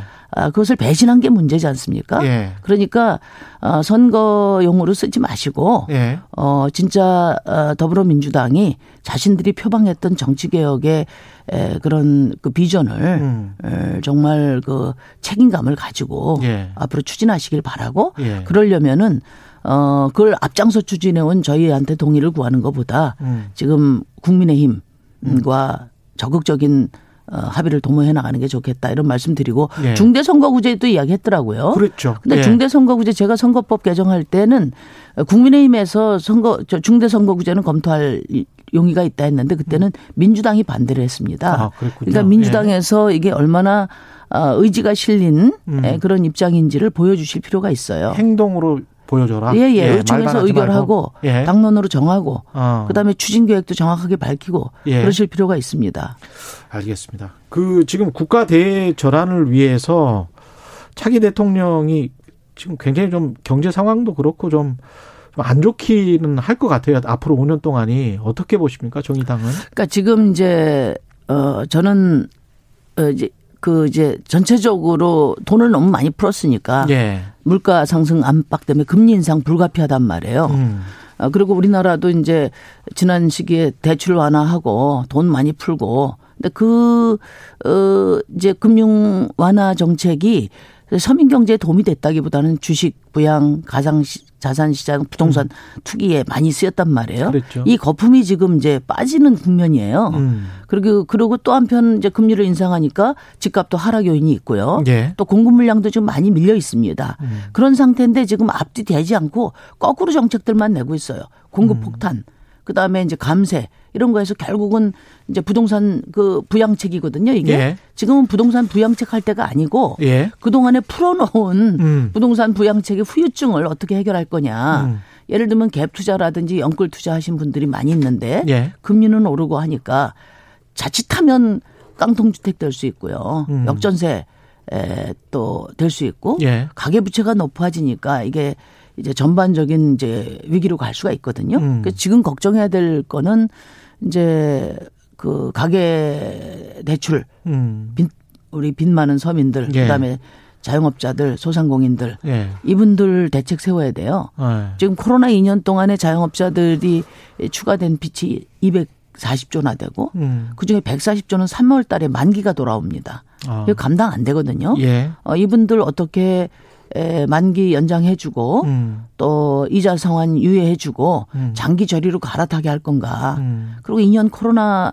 아, 부채를 그만큼 지고 있는 동안에 금융기관들은 거의 뭐 15, 15조 가까운 그런 그 엄청난 영업이익을 올렸거든요. 예. 그럼 고통 분담 차원에서 최소한 이자라도 다 탕감해 줄 수 있는 상생 방안 마련하고 음. 지금 오히려 거품이 꺼져가는 데 대한 어, 그, 이 위기에 대비해야 될 때인데, 음. 지금 대통령 후보도 그런 생각 하나도 없습니다. 음. 지금 코스피 5천 이야기하고 가상자산 뭐 시장 부양하고 이런 음. 얘기 할 때가 아니라는 점 제가 분명히 말씀드립니다. 예. 그런데 이제 부동산, 특히 부동산과 관련해서는 우리가 이제 욕망의 선거, 부동산 욕망의 선거 네. 분양받아서 내 집 한 채 가져서 그걸로 이제 자산을 좀 늘리자라고 하는 국민들의 어떤 욕망이 분명히 있는 게 사실이고 그게 다수인 것 같은데요. 네, 네. 네. 부동산 공약 같은 경우에 이제 심 후보님 공약의 핵심은 공공주택 음. 쪽이란 말이죠. 그러면 어떻게 보면은 어 표가 이- 이게 될까? 표라는 측면 측면에서는 어 별로 도움이 되지 않을 것 같은데. 그러니까 이제 예. 저희 그 캠프에서도 그러고 예. 어, 주변에서도 그래요. 세금 내라는 거 좋아하는 사람 없는데 예. 세금 내라 하고 그다음에 공공주택 좋은 거 지어준다고 하더라도 내 집 갖고 싶은 욕망이 있는데 예. 그 표가 되겠냐. 예. 표안 되는 얘기만 하고 다닌다. 이런 얘기를 많이 하는데 예. 저는 이제 지금 어 차기 대통령이 음. 정치 지도자가 아, 뭘 해야 되나 음. 우리 대한민국 방향 지금 어디로 가야 되나 음. 아, 그 얘기를 일관되게 예. 에, 그 중심을 잡고자 합니다. 그게 정의당의 역할이고 책임이고 음. 예. 또 존재 이유라고 생각해서 예. 아마 국민들이 에, 진짜 어, 어, 나라다운 나라가 되기 위해서는 이런 사람이 필요하지 않나 음. 한 번쯤 저는 생각해 보실 거라고 생각하거든요. 예, 장기적으로는 네. 공공주택을 늘려가는 수밖에 해법이 없다. 아니 뭐 이제 지금 아무리 음. 이제 그 공급 폭탄을 해도 음. 집 없는 서민들에게 돌아갈 만한 가격으로 나오지 않아요. 음. 어, 그렇기 때문에 결국은 다주택자들에게 가는 음, 공급 공급이거든요 이게. 음, 실제로 지금 이제 집 없는 있죠. 서민들에게 예. 에, 그래도 주거에 대한 불안을 없애려면은 음. 질 좋은 음. 공공 임대뿐만 아니라 공공 자가를 대규모 공급해서 2, 3년 동안은 집걱 2, 30년 동안은 음. 집 걱정하지 않고 돈 벌어서 또 자기 집 살 수 있게 음. 이런 숨통을 틔워주는 주거 안심 정책이 필요하다고 생각하는 거거든요. 그질 좋은 공공주택이라는 거는 쉽게 말해 뭐 중산층 이상도 그 아니 거주할 수 있는 중산층이 아니라 하더라도 예. 지금 이제 공공 임대 아파트 이렇게 이야기하면 음. 어, 국회 국토위원회에서도 다 그냥 낙인을 찍어요. 음. 그 제가 굉장히 화가 났습니다. 그 누워서 침 뱉기지 뭡니까? 예. 명색이 공공주택인데 화려하거나 사치스럽지는 않더라도 음. 편리하고 그래도 공공주택이 그 아이 키우기 좋고 직장 다니기 편하고 국민들에게 자부심을 주는 공공주택이 돼야지. 음. 그렇게 에, 열악하게 지어놓고 거기다 낙인 효과를 찍는 거는 좀 정치인들이 해서는 안 될 일이라고 생각해요. 그래서 저는 어 공공주택을 조금 이제 그 사이즈도 좀 키우고요. 예. 또 이제 에너지 제로 주택으로 미래 지향형 주택으로 하고 아이 키우기 좋게 음. 통합 복지 시스템도 갖추고 음. 또 직장과의 거리도 멀- 멀지 않은 이런 지역에 예를 들면 지금 신도시 예. 이런 부분들은 사실은 정부가 강제로 토지를 수용한 공공택지 아닙니까? 예. 이런 어, 공공택지에는 저는 공공주택을 공급하는 것이 맞다 이렇게 생각합니다. 지금- 지금, 이제 이미 뭐 어, 공모에 들어가 있는 것도 있고 예. 그렇지 않은 부분도 있는데 저는 예. 최대한 그런 방향으로 어, 정책을 밀어볼 생각입니다. 그 집값이 하향 안정화되어야 된다는 거는 뭐 모든 당이 동의를 하는 네, 하고 있는 네. 것 같은데요. 네. 어디까지 근데 정책은 거꾸로 내고 있습니다. 이분들이. 예. 네. 네. 어디까지 가격이 좀 떨어지는 게 바람직하다 이렇게 생각하세요? 어, 근데 뭐 가격을 어디까지 이제 떨어뜨려야 된다 이런 기준을 말하기는 어렵고요. 예. 어, 지금 우리나라의 PIR 그러니까 내 소득으로 집, 어, 집살수 있는 게 한 네, 네 배, 다섯 배 정도 되더니 우리 열일곱 배예요. 예. 그러니까 사실은 월급 받아서 내 집 장만하기 어려운 나라라는 겁니다. 그렇죠. 그래서 집값은 예. 계속 하향 안정화가 돼야 되는데 음. 이게 또 대출이 너무 많이 풀려 있어 가지고 음. 이게 또 가계 에, 대출이 또 금융 위기로 갈 수 있기 때문에 그렇죠. 저는 조금은 연착륙하는 방식으로 연착륙하는 예, 방식으로 예, 그렇게 가야 된다고 생각합니다. 그 안철수 후보가 지적한 것 중에 TV 토론에서 재정 확장하고 금리 인상이 같이 갈 수 있느냐 정책 간 충돌인데 근데 사실 이게 여러 정부가 바이든 대통령도 지금 하고 있는 게 재정 확장과 금리 인상을 같이 가고 있는 건데 이럴 수밖에 없는 지금 상황이라고 보세요? 그렇죠. 지금 예. 이제 물가 어, 상승, 음. 인플레이션 음. 지금 압박이 굉장히 크기 때문에 예. 저는 이제 빨리 금리 인상이 되는 거 불가피하다고 봅니다. 예. 지금 금리 인상과 인플레이션 대처는 주로 통화 당국이 판단을 해야 될 거고요. 예. 그렇지만 또 한편으로 이제 코로나 19로 인한 서민 경제 파탄은 정부가 두 손 놓고 있을 수 없거든요. 예. 그렇기 때문에 저는 이제 말하자면 어, 이 고통 분담을 어떻게 해 나갈 건가? 음. 어? 아, 부유층에서 어, 일정하게 더 분담할 수 있는 음. 증세를 포함해서 또 여러 상생 고통 분담 방안을 정부가 적극적으로 고려해야 되고 예. 불가피하면 국채도 발행해야 된다고 생각을 하는 거죠. 예. 그런데 국채도 발행 못 하겠고 어 증세는커녕은 지금 감세해야 되고 음. 어 그리고 증시 부양해야 되고 음. 이거는 지금 완전히 나라 망치는 길로 가는 겁니다. 유능한 경제가 아닙니다. 이것은 음, 거꾸로 네. 가고 있다. 네.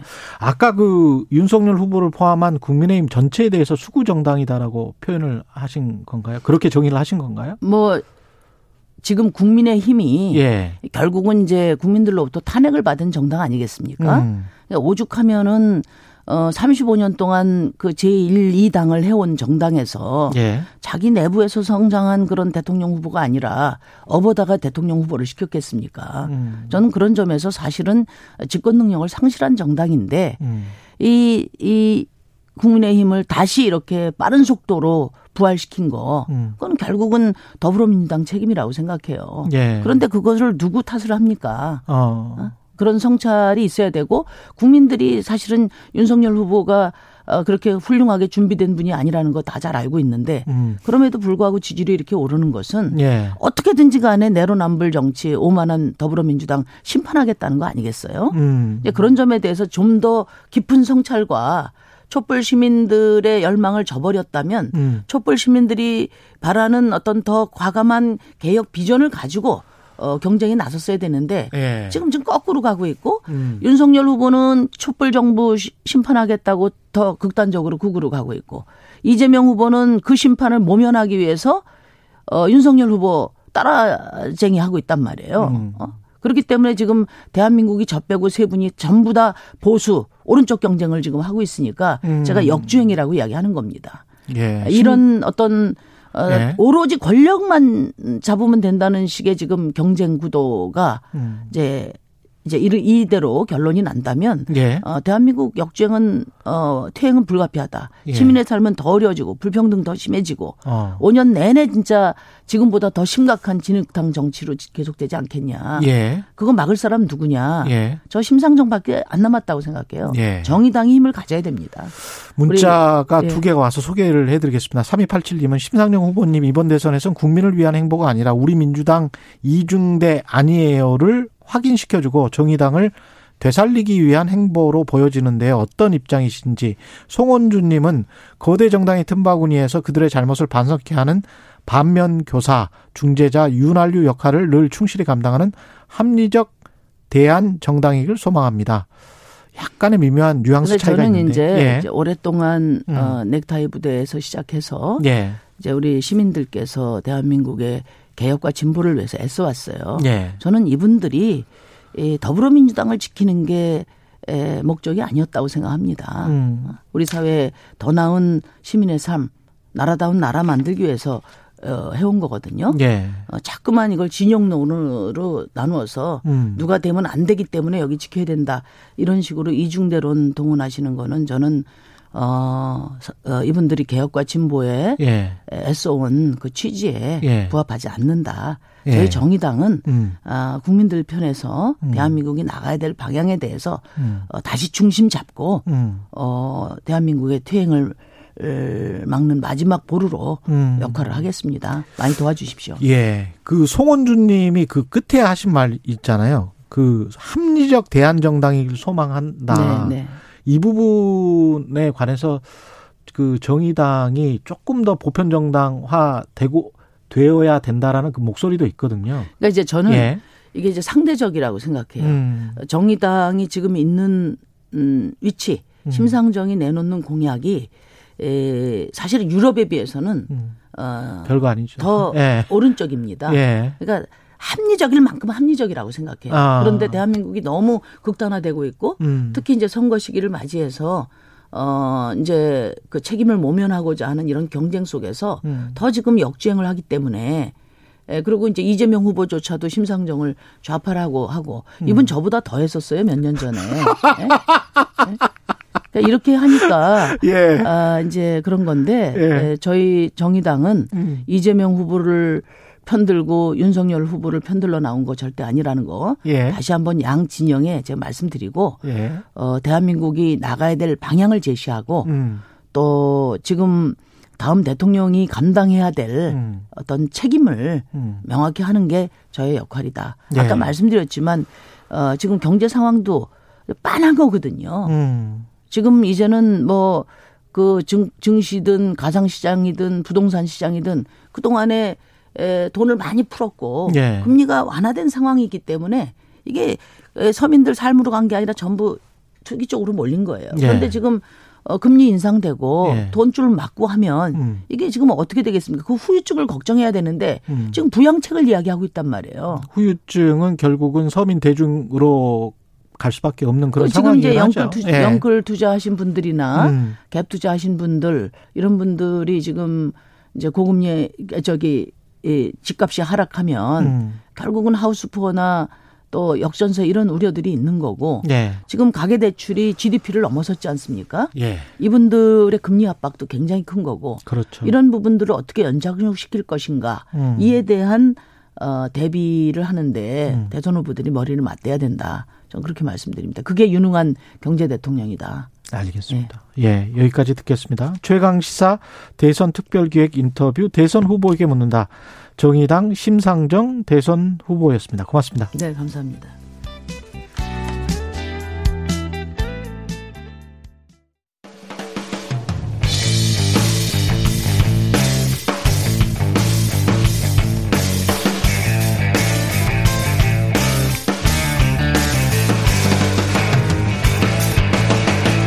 최경영의 최강 시사.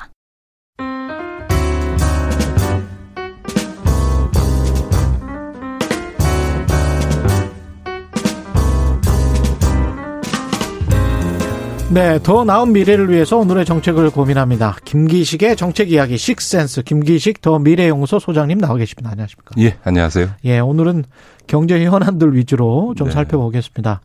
상황이 러시아 우크라이나 전쟁 위기 고조 때문에 글로벌 중시도 뭐 안 좋고요. 네. 어떻게 보십니까? 예, 물론 우크라이나 사태라고 음. 하는 게 세계 경제의 불안정성을 높이고 특히 이제 원자재 가격 뭐 그 중에서도 지금 그 러시아가 천연가스 세계 최대 수출국이기 때문에 네. 천연가스나 원유 등 이 가격의 인상으로 인해서 세계 경제나 세계 증시에 부정적 영향을 크게 주는 거는 맞죠. 그러나 다만 이제 두 가지 말씀드리고 싶은 거는 이게 어 어떤 파국적인 수준에서의 타격은 주지는 않을 거다. 지금 이제 러시아와 미국이 크게 대립하고 있지만 예. 서로가 예상 가능한 범위에서의 지금 수두를 지금 두고 있는 것으로 보여지고요. 음. 그것이 지금 이번 사태가 러시아와 미국이 전면전의 형태로 충돌할 더구나 군사적으로 충돌할 만한 음. 상황으로까지는 않을, 않을 거다 이렇게 보, 고요두 번째는 음.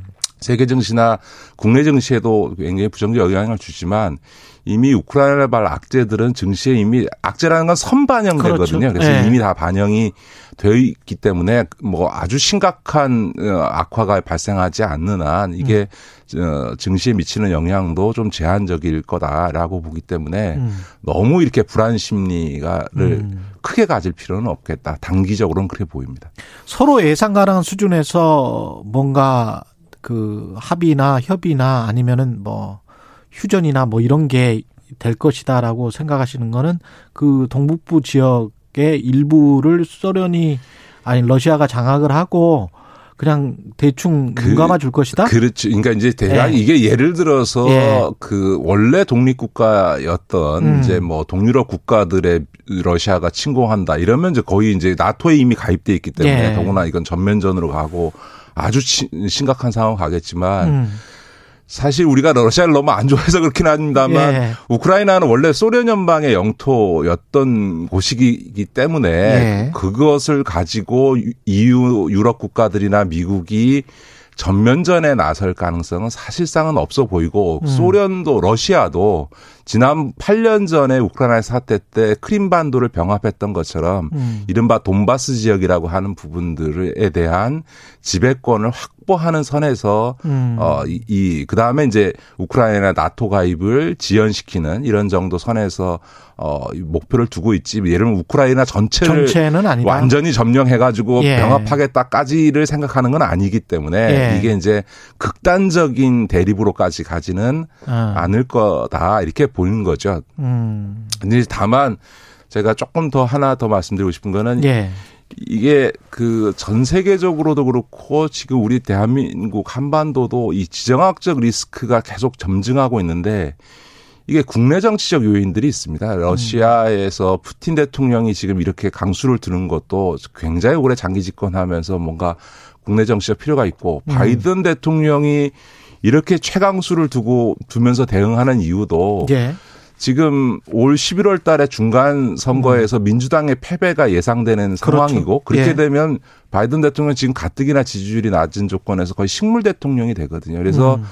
지금 바이든 대통령 지지율이 워낙 낮기 때문에 뭔가 미국 국민들은 이렇게 그 외국과 전쟁 상태가 되면은 국내 대통령을 지지하는 경향이 생깁니다. 그래서 음. 국내 정치적 요인에 때문에 바이든 대통령이 러시아에 강경 대응하면서 리더로서 국가의 리더로서의 이미지를 부각시킬 국내 정치적 필요가 있는 거고요. 예.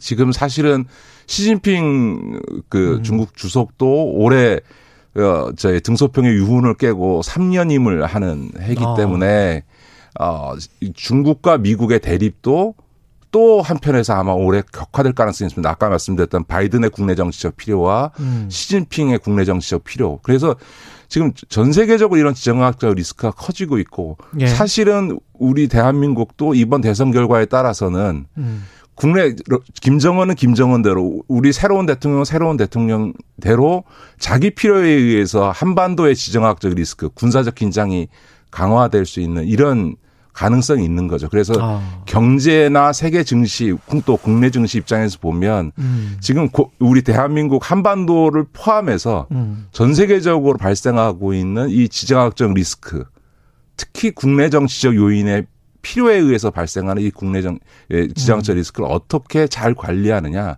이게 굉장히 중요한 시기인 거죠 지금. 그렇죠. 신냉전 시대가 도래하고 있다. 뭐 이런 언론의 보도가 나오고 있습니다만은 우리가 생각을 해보면 90년대 이전까지는 서방은 서방끼리 무역하고 네, 네. 그 중국이 없었단 말이죠. 네, 네, 예. 네. 근데 이제 중국에게 이렇게 많이 의존하고 상호 의존하는 상황에서 그 다음에 다시 이제 신냉전 시대가 온다면 아 정말 골치 아플 것 같은데요. 이 상황 자체가 예, 두 가지 면이 네. 있습니다. 이제 그 미국과 과거 소련의 대립은 아주 극단적인 형태로 갔는데 예. 미국과 중국 간의 대립은 그렇게 파국적 대립으로 가기는 어렵다고 얘기하는 가장 중요한 이유가 음. 과거 미국과 소련은 경제적으로 분리돼 있는 반면에 그렇죠. 지금 미국과 중국은 경제적으로 상호 의존돼 있기 때문에 예. 파국이 왔을 때 상대방만이 아니라 자신이 음. 뭐 군사적 타격을 고소하고 경제가 붕괴한다는 걸 서로 잘 알기 때문에 예. 대립하지만 어느 선에서 이렇게 타협하게 돼 있다라고 아. 하는 이제 점에서 어 그 그렇게 너무 위험하지 않다라고 보지만 앞서 말씀드렸던 것처럼 대개 모든 어 역사적으로 보면 지정학적 리스크가 현실화되는 과정은 국내 정치적 요인에 의해서 사실은 너무나 비상식적으로 충돌하면서 예상 밖의 상황 전면전으로 가게 되는 상황들이 있거든요. 국내 정치를 이용하는 거군요. 국내 정치를 위해서 이용하는 그렇죠. 거군요. 국내 예. 정치를 위해서 통치자가 예. 아, 대통령이 시진핑이 바이든이 음. 뭐 대한민국의 대통령이 김정은이 음. 국내 정치를 위해서 어떤 이 리스크를 키울 때 서로 간에 양보할 수 없으니까 그냥 충돌해 버리는 이런 양상이 발생할 수 있는 그건 거죠. 조심해야 된다. 네, 그렇습니다. 예. 국내 산업 현안들 살펴보면 지금 LG전자가 태양광 패널 사업 전면 철수했는데 이거 같은 경우는 수익성 악화 뭐 중국 업체들이 거의 뭐 점유를 굉장히 많이 하고 있어서 어쩔 수 없는 측면도 있는 것 같고요. 예, 불가피하죠. 왜냐하면 지금은 예. 그 폴리실리콘 음, 에 기반한 이저 태양광, 태양광. 세- 예. 어, 셀은 예. 중국과 가격뿐만 아니라 기술 경쟁력에 있어서도 우리가 특별히 이 가격 경쟁력의 이 낮은 부분을 상쇄할 만큼 기술력이 음. 뛰어나지 않기 때문에 예. 어, 철수할 수밖에 없는 게 사실이고요. 음. 저는 이제 이 대목에서는 그 LG가 정말 체질을 바꿔가면서 구광모 회장이 음. 지난번에 휴대폰 그 철수나 이번 이번에. 태양광 어, 철수처럼 이렇게 과감하게 선택과 집중을 하고 있는 낫다. 거는 아주 잘하고 있는 선택이고 음. 경영자로서의 능력을 굉장히 잘 보여주고 있지 않나. 그런 그건 굉장히 높게 평가할 만한 같습니다. LG 이제 밥그릇은 그러면은 이제 전장이랄지 예, 예. 전기차 전장이랄지 뭐 이런 것들로 로 이제 분명히 안 되는 사업은 버리고 예. 되는 사업으로 집중하겠다 이런 태도를 보이는 거죠. 우리 산업들도 다 그쪽으로 고도화되는 수밖에 없는 거잖아요. 네, 네, 예. 그렇습니다. 근데 다만 한 가지 청취자들께 예. 그럼 우리는 태양광 이거 다 포기해야 되냐 음. 이렇게 보실 건 없는 거예요. 아까 말씀드렸던 것처럼 폴리실리콘 기반한 그 이 셀과 패널로는 중국의 경쟁이 안 되고요. 근데 음. 어, 페- 폴리실리콘에 기반한 태양광 패널의 그 효율이라는 게 이제 거의 기술적으로는 매- 그 최대치까지 왔습니다. 그래서 음. 폴리실리콘이 아닌 다른 소재를 개발해서 그것에 기반한 태양광 사업을 하는 것은 이제 예. 가능하고 거기서 승부가 날 거다. 뭐 네. 일부 뭐 특히 야당이나 보수 언론에서 그런 지적합니다. 뭐 우리가 태양광 발전하는데 맨날 중국 업체 배불리는 거 아니야 이런 네. 소리를 합니다만 사실 과거 우리가 원전 이 보수 언론이나 야당이 그렇게 좋아하는 원전 사업은 다 미국 회사들이 지어준 건데 그러면 원전 만들 때는 다 미국 회사 불려주는 건가? 그러니까 음. 무슨 얘기냐 하면 뭐든지 우리가 부족한 부분을 처, 확대해서 도입할 때는 음. 외국 업체들이 그 점유율 높지만 우리가 또 기술 개발하면 음. 결과적으로는 우리가 또 그쪽 분야의 산업이 발전하는 계기가 되기 때문에 예. 이, 시- 이 신재생 에너지 차원에서 태양광 발전은 계속 어, 확대해 나가야 되고 그거에 음. 맞춰서 우리도 폴리시리콘이 아닌 다른 소재 개발을 통해서 앞으로 전 세계적 확장될 수밖에 없는 태양광 음. 분야에서의 산업적 기반을 만들어야 되겠죠. 신재생 에너지도 그렇고 원전도 그렇고 서로 간의 비용을 낮추려고 하는 그 기술적인 경쟁 노력은 계속 끊임없이 되고 있는 것 같습니다. 예. 어, 그럼요. 이미 그 모든 전 세계 어, 연구기관에서 나온 게 음. 이, 지금 2000년대 후반 가면 원전의 생산 단가보다 태양광의 생산 단가가 오히려 싸져서 음. 태양광이 원전보다 그 더 싸게 그 전기를 생산할 수 있다 라고 하는 거에 대해서는 이미 나와 있는 검증된 예. 연구 결과입니다. 그렇죠. 근데 이제 신재생 에너지는 문제는 이게 저장이 마땅치가 않다는 것. 그래서 이제 ESS라고 에너지 네. 그렇죠. 저장 장치라고 하는 게 또 전 세계적으로 막 크게 성장하는 되고. 산업 예. 분야고요. 예. 그 부분에 있어서는 대한민국 기업들이 굉장히 강점이 있습니다. LG가 그 LG나 음. 맞아요. 예. SK나 삼성이나 이런 데들이 ESS라고 하는 에너지 저장 장치에서는 예. 전 세계적으로 강점이 있습니다. 야, 이게 정말 에너지 산업은 보면 볼수록 흥미롭습니다. 앞으로 어떻게 변해 갈지는 모르겠네요. 예. 누가 더 값싸게 만들 수 있느냐가 가장 중요한 것 같습니다. 네. 안전하게 공급을 하면서 또 저장할 수 있고 배송이 편, 편리한가. 공정거래위원회가 대한항공과 아시아나항공의 기업 결합을 조건부로 승인했는데 이것도 뭐 뭐 예측됐던 예. 거죠. 물론 충분히 이해가 됩니다. 그러니까 예. 예. 를 들어서 독점이 발생하면 음, 그 독점을 이용해서 가격을 상승시켜서 소비자 후생에 후퇴가 발생할 수 있으니까 음. 어, 이 가격 인상 자체를 통제하면서도 근원적으로 독점 노선들을 해소하라라고 하는 이런 판단을 한 건데요. 예. 그래서 뭐 그 동적인 파- 판단은 저는 충분히 이해는 되지만 한편에서 이런 그 고려도 좀 해봐야 됩니다.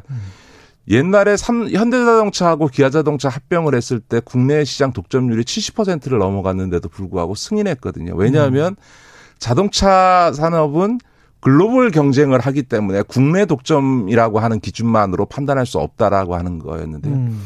이 항공도요 노선이라고 하는 거는 국내는 모르지만 국제선은 예. 우리가 노선을 얻었다는 건 우리 노선을 다른 나라에 똑같이 주는 거거든요. 다만 그 나라에서 한국에 오는 사람은 적은 반면에 미국에서 우리나라에 오는 사람 적은 반면에 우리나라 사람들이 미국이나 유럽에 가는 비율 수가 훨씬 더 많기 때문에 국적 항공사의 비율이 높은 건데 음. 이런 이제 국내 산업에 기반하지 않고 글로벌 경쟁을 하는 기업들에 있어서의 국내 독점성 문제에 대한 판단은 음. 조금 어 여러 가지 측면에서 좀 판단해 볼 필요가 있지 않나 이런 음. 생각은 좀 듭니다. 이게 지금 마지막으로 온라인 플랫폼 사, 산업 관련해서도 좀 여쭤봐야 되는데 대선 후보들이 이쪽은 좀 규제하겠다는 공약은 내걸었는데 물론 이제 독점성 논란은 계속 끊임없이 나왔었고 근데 모르겠습니다 이게 어, 어, 떤 결과로 나올지 국내 그 플랫폼 예. 기업에 대한 독점 규제는 음. 강화해야 되는 게 맞다고 생각합니다. 미국도 지금 우리나라 네. 공정거래위원장에 해당하는 분이 아예 구글이나 페이스북을 음. 아예 기업 분할해야 된다라는 입장이 음. 있고요. 네. 우리나라도 그런 또 네이버나 카카오 등 이런 플랫폼 기업들의 확장에 대해서 또 어, 쿠팡이나 뭐 이런 이제 플랫폼 기업들 계속 확장하는데 왜냐하면 이런 플랫폼 기업들은 순전히 국내에서의 어쨌든 그 경쟁을 하고 국내 음. 시장 독점성 이 문제가 되지 이 플랫폼 기업들이 해외 시장에 나가서 음. 무슨 사업을 하고 있지 않거든요. 근데 예.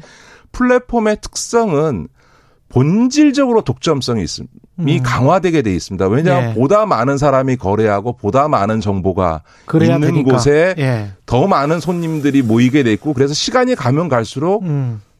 한두 개의 독점 기업으로 몰리게 돼 있고 음. 그렇게 독점성이 강화되면 반드시 소비자 가격을 올리는 등 횡포가 발생할 수밖에 없기 때문에 음. 이그 시장 자체가 국내에 기반할 수밖에 없는 이런 플랫폼 기업의 독점성에 대해서는 음. 굉장히 강한 규제가 필요한 부분이 있다고 생각하고요. 음. 지금 금융 분야에서도 전통적인 은행들이나 이런 거에 비해서 지금 네이버나 카카오가 금융 쪽에 지금 예. 급격히 진출하고 있고 사실은 어떻게 보면 지금 청취자들께서도 은행 앱보다도 오히려 토스니 그렇죠. 카카오니 그렇죠. 네이버를 더 많이 쓰고 계신데 예. 지금 비대칭 규제라 그래서 이, 그, 이 플랫폼 기업이 진출한 핀테크 업무에 그렇죠. 대해서는 예. 규제를 기존 음. 금융회사보다 훨씬 덜 하고 있거든요. 음. 그러니까 이것도 사실은 그 규제의 제일 큰 목적이 소비자 보호인데 음. 소비자들의 점점점 더 많이 있어서 이제는 기존 은행보다도 더 많이 이용하고 있는 이 핀테크 영역 어, 플랫폼 금융 회사들에 대해서 음. 기존 회사보다 규제를 소비자 보호 장치를 덜한다 이건 있을 수 없다. 알겠습니다. 라고 그렇게 보죠. 여기까지 해야 되겠습니다. 김기식의 식센스 더 미래연구소 김기식 소장님이었습니다. 고맙습니다. 네, 고맙습니다. KBS 라디오 최경영의 최강 시사 듣고 계신 지금 시각은 8시 45분입니다.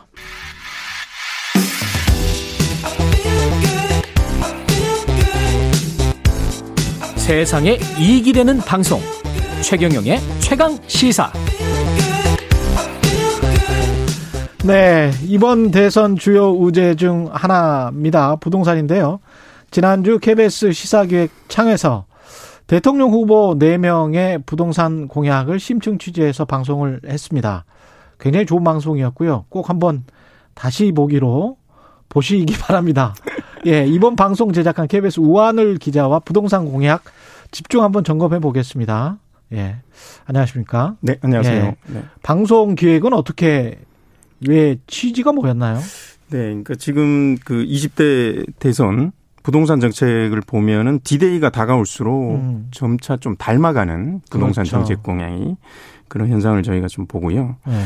어, 그 이유는 이게 이제 정치 공학적으로 그러니까 지금 대선의 캐스팅 보트를 누가 지고 있느냐 봤을 때 유권자 지형을 볼 때 이제 2030 청년들과 네. 이 수도권의 중산층 그 표심을 잡으면 어, 대선에서 이길 수 있다 이런 음. 구도로 가다 보니까 어떤 특정 층들에 대한 지원 관련된 공약들이 이제 좀 몰리게 되고 그러니까 점차 이제 유사해지는 거죠 공약들이. 예. 그런데 사실 그 지향하는 목표는 같은데 이걸 음. 실현하고자 하는 방법 그걸 설계하고 설계하고 있는 사람들도 다르기 때문에 약간 음. 또 어떤 큰 차이가 있거든요. 그 수면 예. 아래에는 그런 것들을 좀 유권자들한테 저희가 정확하게 설명하고 음. 어, 유사점과 차이점을 분별하실 수 있도록 음. 어, 그, 이렇게 기획을 좋습니다. 해봤습니다. 예, 저도 뭐 헛갈리는 부분이 많았는데 이번 기회에 한번 공부를 같이 해보죠. 일단 공공주택 관련해서 네네. 공급을 확대하겠다. 기존은 다 똑같습니다. 그죠? 네네. 예. 그러니까 어, 좀 설명을 드려야 되는 게 우리나라는 그 주택 보급률이라는 음. 그 지표를 보면 103.6% 음. 그러니까 산술적으로 우리나라 모든 가구가 집을 한 채씩 가질 정도로 이제 주택 공급은 돼 있다는 거죠. 전국 기준. 네. 예. 그런데 현실은 그렇지 않지 않습니까? 예. 어, 많이 부족하다고 느낍니다. 그 이유는 그15% 가량의 다주택자들이 음. 어, 주택을 갖고 있기 때문이고 예. 결과적으로 한 40%는 무주택인 음. 거죠. 그러니까 이런 무주택자들이 겪는 주거 불안, 주거 불안을 이제 해소하는 데는 두 가지 방법이 있는데 예. 첫 번째는 새 집을 공급하는 겁니다. 그렇죠. 지어서 주는 거죠. 예. 그두 번째는 지금 아까 말씀드린 다주택자가 가진 기존 주택을 시장에 매물로 어, 내놓게 하는 것인데 음. 예. 어, 지금 각 후보들은 이제 주로 새 집을 공급해서 이제 문제를 풀겠다라고 예. 이제 공을 하고 있는 거고요. 음. 그런데 새 집 공급 방식은 또 두 가지로 나뉘죠. 음. 어, 이제 공공주택과 민간주택. 그렇죠. 예. 그러니까 이제 정부가 지어서 공급하는 공공주택과 예. 민간 시장에 맡겨서 시장에 공급하는 민영주택. 예. 어, 요렇게 나뉘는 건데요. 음. 민영주택, 어, 민간주택 공급은 이제 뒤에 보기로 하고 먼저 음. 이제 공공주택, 공공주택, 부분부터 한번 살펴보면 예. 빨리 진행해야 됩니다. 네네. 지금. 공공주택은 예. 이제 어 후보들은 공공주택을 대량 공급하겠다 음. 이렇게 이제 얘기를 하고 있죠. 음. 그래서 이번 후보들의 그 부동산 정책 공약의 가장 큰 공통점인데요. 근데 이제 약간 내용이 다릅니다. 음. 어 근데 이제 먼저 공공주택의 유형을 우리가 좀 알 필요가 유형? 있는데 예. 공공주택은 공급 유형에 따라 이제 임대형, 장기 임대형, 예. 우리가 이제 전월세 이제 임대료를 주고 사는 이제 임대형이 그렇죠. 있고 자가형, 어, 분양형, 예, 분양형이 있는 거죠. 예. 그 분양형은 이제 토지 임대부라고 해서 많이 들어보셨을 음, 텐데. 음. 이제 땅은 정부가 갖고 있고 예. 건물만 지어서 이제 반값에 싸게 예. 건물값만 받고 분양하겠다 이런 거죠. 예. 어 그리고 이제 그 임대형 분양형이 있고 그다음 예. 지원 대상이 누구냐에 따라서 이제 영구 임대 지금 현재 영구 임대 주택은 주로 저소득층 같은 특정 계층에 예. 공급되지 않습니까? 예. 그런데 이제 일반 중산층 그러니까 무주택자라면 어. 누구나 살 수 있는 어. 그런 보편적인 어그 공급도 가능하거든요. 음. 그러니까 지원 대상에 따라 보편적인 어 지원, 음. 선별적인 지원 요렇게 나뉘는 거죠. 그러니까 예. 두 가지 두 가지 주거 유형 두 가지 2 곱하기 2. 그렇죠. 2 곱하기 2에서 예. 네 가지 선택 지가 있는 그러니까 겁니다. 중산층 위한 임대형, 그렇죠. 중산층 위한 분양형, 네. 취약계층을 위한 임대형, 취약계층을 위한 분양형. 네네. 이게 있는데 그렇죠. 그 후보들마다 그 방점이 다릅니까? 네. 그래서 이제 중산층을 위한 임대형 예. 이라고 한다면 이재명 후보 아, 중상층 임대형은 네, 이재명. 네. 네. 어, 그러니까 이제 기존 임대주택은 저소득층, 그 네. 주거 불안이 심각한 이제 어, 층에 집중되고 있는데 예를 들면 음. 영구 임대주택이라든지 행복주택이라든지 그런데 이걸 중산층으로 지원을 확대하겠다라는 예. 거고요. 어, 그리고 어 이제 그 중산층 예. 311만 호 가운데 예. 이재명 후보가 공약한 311만 호 중에서 140만 호, 음. 절반에 가까운 140만 호가 기본주택. 기본주택. 임대형입니다. 아. 예. 그러니까 이중 임대형은 80만 호, 분양형. 분양형은 60만 호. 이렇게 나뉘는 거죠. 그렇군요. 네. 그러니까 이재명 후보는 임대이든 분양이든 공공주택이 중산층을 위한 쪽하고 좀 가깝다? 그렇죠. 아. 음. 그러면 윤석열 후보는 어떻습니까? 그러니까 이제 네 번째 얘기했던 그 취약계층을 위한 분양형. 공공주택. 예. 그러니까 저소득층을 위한 분양형 공공주택 그러니까 확충이 저소득층은 아니고 이제 예. 그 청년층이라든가 청년층이라든가 예, 부담 능력이 떨어지는 예. 주거 취약계층에 집중적으로 공급해야 된다. 또는 식구가 많은 중산층까지. 그렇죠. 예, 식구가 많은. 네. 예. 그러니까 임대형이 아니라 분양형. 어, 그러니까 내가 어, 내 집을 마련하기 전에 예. 자산 축적의 기회도 어느 정도 갖고 음. 어 이제 공공주택을 내가 어 소유한 다음에 그걸 이후 5년 지나서 이걸 음. 정부에 환매하면서 차익을 거둘 수 있는 그런 기회까지 함께 주겠다 아. 하는 거죠. 그게 이제 윤석열 후보 쪽에 가깝고 네네. 그 다음에 이제 심상정 후보는 어떻습니까? 심상정 후보는 사실은 그 이제 취약계층 이게 예. 이제 어 윤석열 후보와 심상정 후보가 가장 멀리 떨어져 있을 것 같은데 예. 사실은 어이 부분에 있어서 판단은 같습니다. 아, 그러니까 그렇군요. 예, 보편적인 중산층에게 이런 공공주택을 대거 공급한다기보다는 예. 취약계층 그리고 저소득층 아. 소득이 낮은 어, 저소득층들에게 이제 집중적으로 공급해야 된다. 그래서 어 심, 심상정 후보는 이제 200만 호의 주- 음. 공공주택 공급 을 이제 공언을 했죠. 예. 그 중에 이제 100만 호는 임대형 그리고 어. 100만 호는 분양형 예. 이렇게 나뉩니다. 그리고 마지막으로 안철수 후보는 그 중산층을 위한 분양형 공공주택 아, 예, 이제 오히려 이거는 된다. 어떻게 보면 또 이재명 후보와 가깝네요. 비슷합니다만은 아. 그 양이 더 많습니다. 양이 예, 더 예. 많다. 그래서 100만 호. 아, 어, 아까 이제 이재명 후보의 분양형 60만 호거든요. 어, 근데 이제 어 안철수 후보는 100만 호까지 공급을 해야 된다. 아. 그리고 절반은 청년들에게 집중 공급해야 된다. 지금. 우리가 공공주택만 말을 하고 있는데 이제 분- 분양시장, 민간 분양시장을 나중에 이야기를 해야 될 것 같은데 시간이 지금 보니까 한 3분밖에 남지를 않았고요. 오늘 다 못해요. 이 굉장히 많은 네. 내용이어서 내일 한 번 더 나와주실 수 있어요? 이 시간에? 아, 네네. 가능합니다. 예, 우한울 기자가 내일 한 번 더 나와서 네. 민간 주택은 차근차근 이야기를 하고 네네. 그럼 공공주택 공급을 약속하는데 이게 지금 전부 다다 이렇게 대규모 공공주택 약속을 내 후보가 다 했는데 실현. 가능성은 어- 따져봤습니까? 그러니까 이제 요즘 어, 반값 아파트 다들 이제 내걸고 있는 거죠. 예. 그게 바로 이제 공공 분양형 공공주택입니다. 음. 어, 그런데 유사한 어, 공약들이 과거에 있긴 했습니다. 예. 예를 들면 이제 참여정부에서 2007년부터 2017년까지 260만 호의 이제 공공주택을 짓겠다. 예. 이제 공약을 했고, 아, 예, 약속을 약속을 했고요. 했고. 예. 근데 이명박 후보도 이제 보금자리 주택으로 많이들 아실 텐데 알려진 그 분양형 공공주택 예. 100만 호 공급하겠다고 했는데 음. 사실은 이 약속들을 다 지키지 못했습니다. 아. 예, 보금자리 주택 같은 경우는 32만 호 정도, 3분의 1 또 못 미쳤고요. 음. 그러니까 이제 중산층의 주거 불안이 심각하고 아파트 가격이 이제 주춤하다지만은 요즘 그 모두 살고 싶어하는 그런 수도권 핵심 지역들의 집값은 여전히 높지 않습니까? 그렇죠. 예.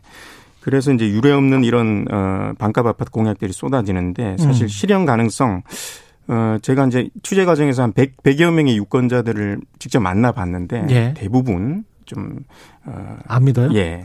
고개를 갸우뚱했고 이 전문가들도 제가 이 실현 가능성을 장담하는 예. 전문가들 만나지 못했습니다. 아, 전문가들은 아예 네. 장담하는 전문가들은 네. 없었고 공공주택에 관해서는 뭐 불가능하다. 내일 민간 주택 관련해서 또 여쭤볼 것 같은데 아 그렇군요. 네. 그러니까 일기 신도시 예. 그리고 이제 분당, 일산, 평촌, 중동 3분 5개 이제 일기 신도시만 해도 29만 호거든요. 예. 근데 이거에 뭐한 어, 뭐, 7배, 8배 이렇게 이제 공급하겠다는 거니까. 지금 공공주택만 네네네. 그 각 후보들이요. 아니, 그러니까 이제 심상정 다- 후보 같은 경우 예. 그렇고, 예. 어, 뭐 100만 호, 어. 뭐 80만 호, 60만 호, 그리고 음. 윤석열 후보는 50만 호 이렇게 되는 거니까 예. 일기 신도시보다 사실 공급을 많이 하겠다는 거죠 공공주택을. 민간을 통한 주택 공급에 관해서는 내일 좀 자세하게 여기에 관해서 또 관심이 있으신 분들도 많을 것 같고요. 이거 관련해서 어디를 찾아봐야 되죠? 우리가 아 저희 뭐 유튜브나 예. 예, 저희 KBS 홈페이지에 저희 이제 시사계획창 집, 예, 집통령을 찾습니다. 예, 지난주에 방송된 집통령을 시사계획창. 찾습니다. 시사계획창 집통령을 찾습니다. 이 아주 내용이 좋아요. 이잘 정리가 돼 있고 그다음에 우리가 명확히 알 수가 있으니까 그 후보들 나와가지고 뭐 이상한 예 하는 것보다 훨씬 나은 것 같습니다. 좋습니다. KBS 우한을 기자였습니다. 고맙습니다.